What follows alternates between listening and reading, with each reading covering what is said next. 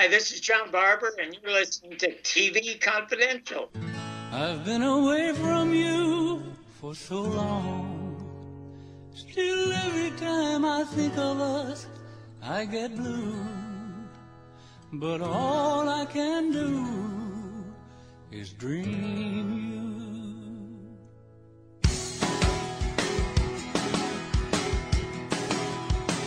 Ed Robertson welcoming you back to TV Confidential, a radio talk show about television that will shift gears as we talk about the life and career of music legend Roy Orbison, the guitar playing, Ray-Bans wearing balladeer from Wink, Texas, whose singular voice and inimitable style has inspired the works of Bruce Springsteen, k.d. lang, Tom Petty, Elvis Costello, John Lennon, George Harrison, Bob Dylan, Bobby Goldsboro, Bonnie Raitt, Bono, and countless other musicians. Known for such iconic hit songs as Blue Bayou, Running Scared, In Dreams, and of course, Oh Pretty Woman, Roy Orbison sang about love, pain, and heartache like few others could. No doubt because he understood it like few others did, having gone through more pain and misery than most of us will see in a lifetime, including the tragic deaths of his first wife and first two children. Roy Orbison himself died somewhat tragically in December 1988,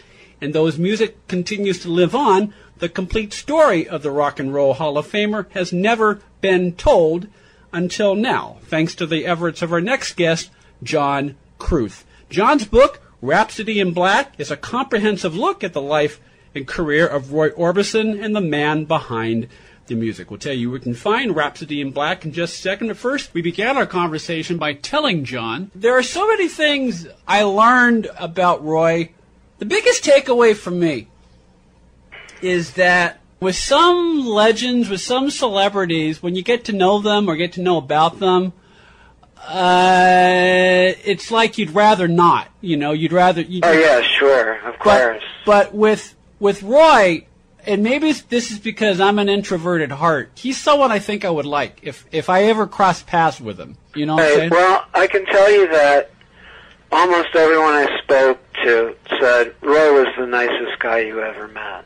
In fact, I thought about having on the end papers just having everyone say that. Roy was such a nice guy. Nicest guy you ever met. Nicest guy in show business. You never met a nicer guy, you know, and had a different name e- each time.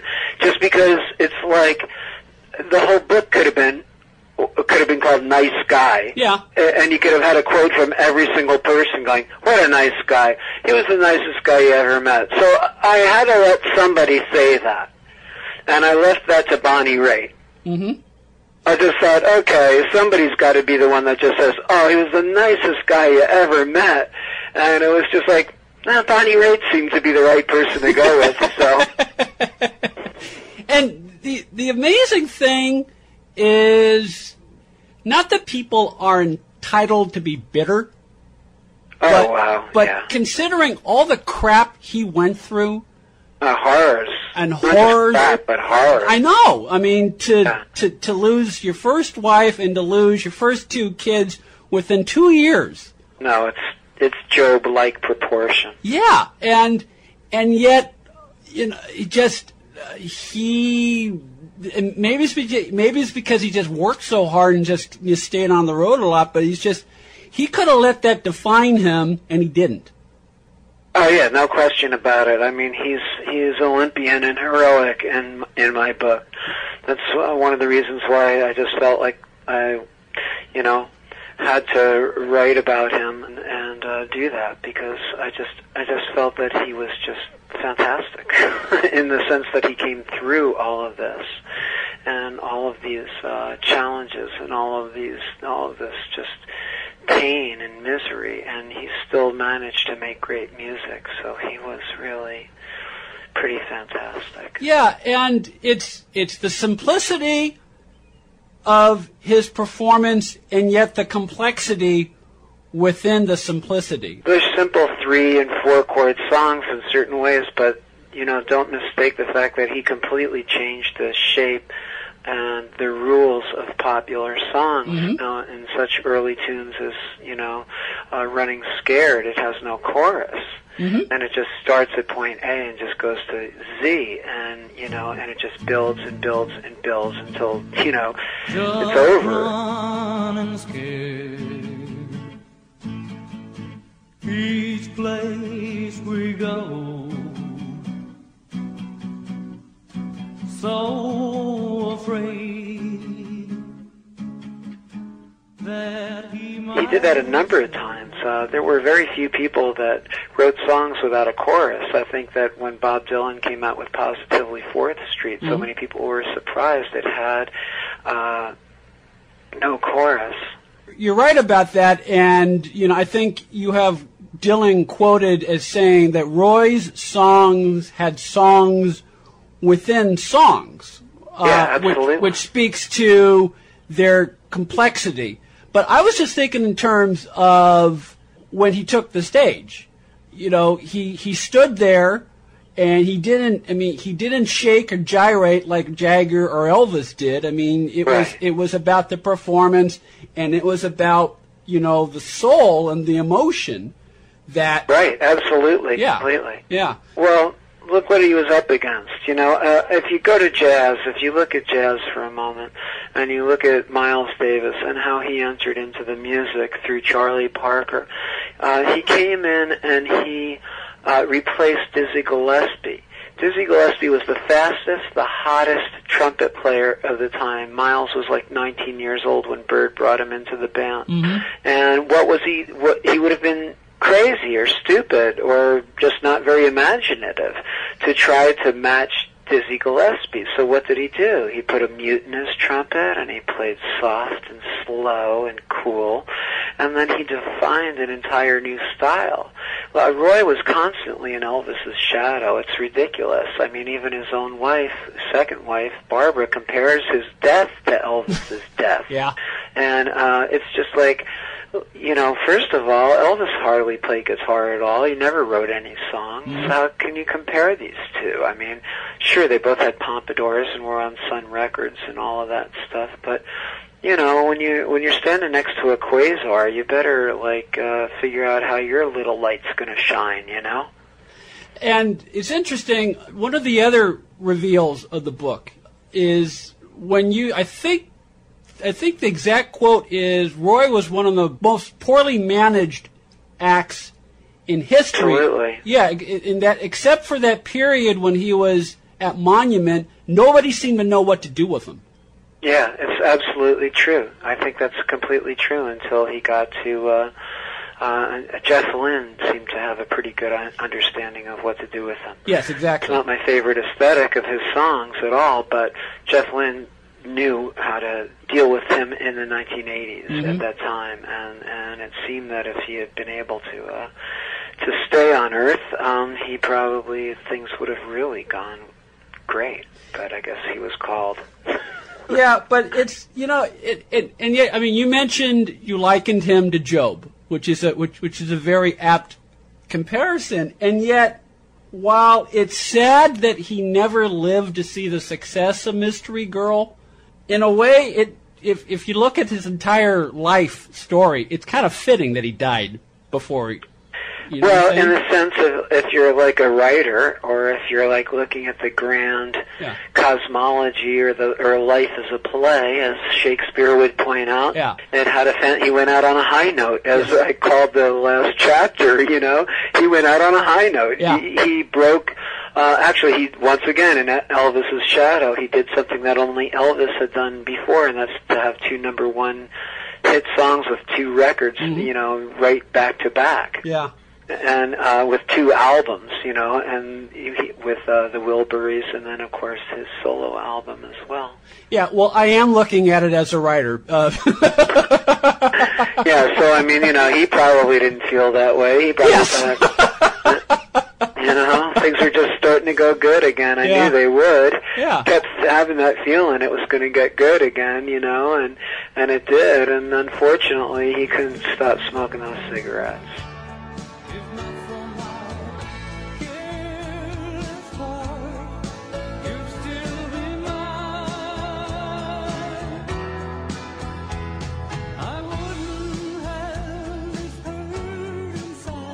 That plus even though he didn't succumb to drug abuse and he didn't drink, uh, so he didn't he didn't abuse his body the way a lot of musicians are known to. Right. Well, he didn't have those habits. No, he didn't. But at the same time, he didn't exactly take care of himself. No. Well, you know, don't be ridiculous. I mean, how many musicians do? You know, that Yeah. was something that's that really came across, started happening, I guess, with Yeah. Mick Jagger or something, and suddenly all the guys were, were playing golf. You know, uh, in, in- the in the '90s, golf became and and hey, I think that's great because, I mean, I've been on the road. I've toured with various bands. I've had nine albums of my own out and played with a lot of different people, and I see how extremely unhealthy it is. It's a young man's sport. Yeah. So after a while, Yeah, no, yeah, it's just it's hard to it's hard to keep from losing the body. yes, yes, yes. But uh, which is another point. I forgot how young he was when he died. Yeah, well, it gets younger every day, doesn't it? I've noticed that myself. Yeah. My first book was on the great jazz saxophonist and, and flautist uh, Rahsaan Roland Kirk, and he died at 42, and it just that was just stunning to me. You know, I was I started that book when I was 40 years Yeah. old, and I just was like, We're talking to John Kruth. John's book, Rhapsody in Black, The Life and Music of Roy Orbison, is a comprehensive biography of the Rock and Roll Hall of Famer that includes interviews with more than 20 people who worked closely with Roy Orbison throughout his life, plus the backstory behind Blue Bayou, Running Scared, In Dreams, Pretty Woman, and other classic songs. You can find Rhapsody in Black in bookstores everywhere, as well as Amazon.com, BarnesNoble.com, and wherever books are sold online. How did you come to write Rhapsody in Black? Well, I read a book that I wasn't um, too impressed with, uh, Alan Clayson's book. I didn't really particularly care for it. Um, though I did really like uh, uh, Ellis Amburn's book quite a bit. Uh, I think that Ellis Amburn's a good writer. He wrote for Newsweek magazine. He has a very good sense of history and great way of putting a book together. Uh, he also wrote a book on Buddy Holly, and um, I uh, I read those two books, and I thought with Clayson's book that he deserved better, and with Ellis Amburn's book, I felt like he was a really good historian and spoke to a lot of great a lot of people that were alive back then to speak to but I'm a musician and I write music and I play a number of instruments and I just felt that maybe there was more a lot more to say about about Roy's music than was being said. Even in some of uh, Barbara Orbison's posthumous uh, projects that she released, The Soul of Rock and Roll, which is a really beautiful package, but it didn't really delve into anything that wasn't like party platform Roy Orbison. And there's a lot of odd tracks out there that people don't know anything about, like the uh, the Hank Williams, The Roy Orbison Way. What a great record that is. just off the chart. Wacko. It sounds like lee hazlewood you know producing nancy sinatra or something you know. It's just not what you expect of a hank williams record.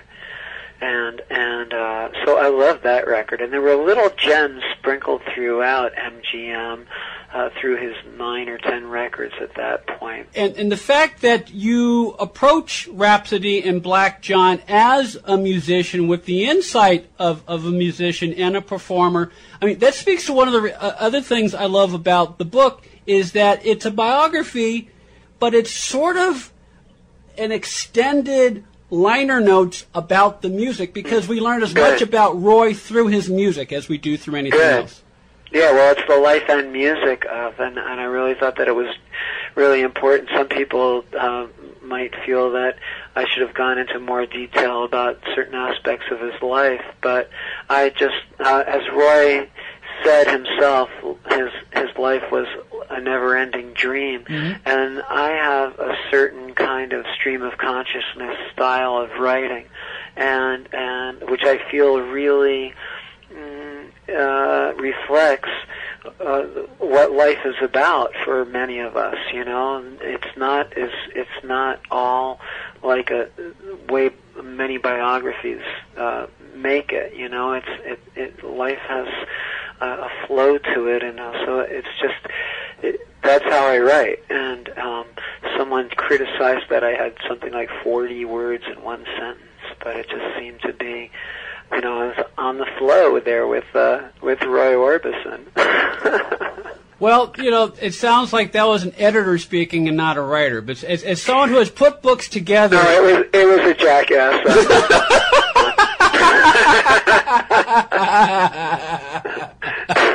but as as as someone who has who has put books together like Rhapsody in Black, I'm always interested in style and I'm always interested in choices. And and and as I say, I can't say enough how much I enjoy this book as a writer and as a fan of Orbison. well, thanks. We're talking to John Kruth. John's book, Rhapsody in Black, The Life and Music of Roy Orbison, is a comprehensive biography of the Rock and Roll Hall of Famer that includes interviews with more than 20 people who worked closely with Roy Orbison throughout his life, plus the backstory behind Blue Bayou, Running Scared, In Dreams, Pretty Woman, and other classic songs. There's so many things I want to chat with you about. One thing before I forget is I was glad to see that you mentioned his appearance on SCTV in the early 1980s. Wasn't that wild? Well, I have to admit, I'm a, I'm a, I've been a huge fan of SCTV since the early 70s. And Sure, of course. I'll admit, John, that when I first saw that in 1981, I didn't think that was actually Roy. I thought that was Dave Thomas as Roy. Because, Uh-huh. because you know, because they're so good at mimicking people. Right. Um, and, and it, it wasn't until he actually performed Pretty Woman that I realized, my God, they got Roy Orbison. Yeah. we'll continue our conversation with John after this quick time out here on TV Confidential. A candy-colored clown they call the Sandman tiptoes to my room every night just to sprinkle stardust and to whisper, "Go to sleep, everything is alright." I close my eyes, then I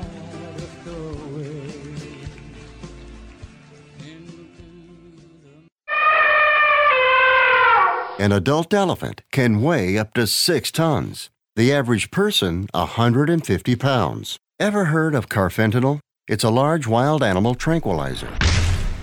Illegal drug dealers lace heroin with it. It can kill the average human. If you or a loved one is addicted to opiates, even pain pills, don't wait until it's too late. Call the Detox and Treatment Helpline now. We care. Many of us have been where you are. We'll take you or a loved one away from the drug environment to a place you can clean out safely.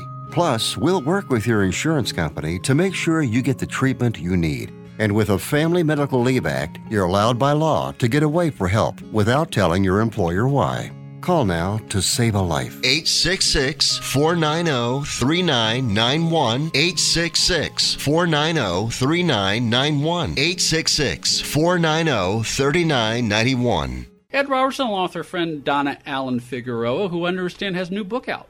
Yes, it's entitled Fall Again Beginnings. It's the first part of a four part contemporary romantic series uh, set against the background of working actors.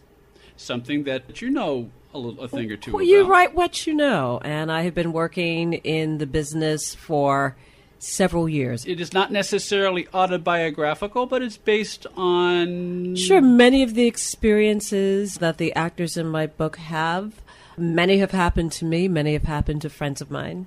It's not, if you're looking for Valley of the Dolls, it's not, it's grounded in reality. It is grounded in reality, and it's the first in a series Yes, called the Fall Again series. Fall Again. which is available as a paperback as well as an ebook and in Kindle at fallagainseries.com. Attention timeshare owners. This is an urgent consumer alert from the Timeshare Exit Hotline, a national company specializing in helping consumers legally get out of their expensive timeshare contract. Our experienced partners are offering you a way to legally get rid of your timeshare. You'll never pay another timeshare maintenance bill again, and all your obligations will be terminated. You can begin saving today. Even if you've tried another company to get rid of your timeshare, call and see if we can help you. At the Timeshare Exit Hotline, we only accept payment after an agreement has been made to get you out of your timeshare. Make this complimentary free call and learn how our honest partners can help anyone, anywhere legally get out of their timeshare nightmare. 800 715 6093. 800 715 6093. 800 715 6093. That's 800 715 6093. This portion of TV Confidential is sponsored by The Misadventures of Biffle and Shooster, the hilarious side-splitting new DVD available through Kino Lorber. Thanks for powering our stream. Be part of our conversation. If you like what you hear, have thoughts on this week's program, or have an idea for a future edition of TV Confidential, we'd love to hear from you. You can email us at talk at tvconfidential.net, talk at tvconfidential.net. You can also message us at facebook.com forward slash tvconfidential, x.com forward slash tvconfidential, or at TV Confidential on Instagram. And if you're listening to us on the TV Confidential podcast, please be sure to hit the subscribe button. This portion of TV Confidential is brought to us by our friends at Front Porch Realty, the community of realtors in the Northern Bay area of California that is committed to finding the solution that is best for their clients. Whether you're a first time home buyer or looking to sell or lease your property in Northern California, call Karen Strain at 415 886 7411 or visit frontporchrealtygroup.com for more information on how they can help you.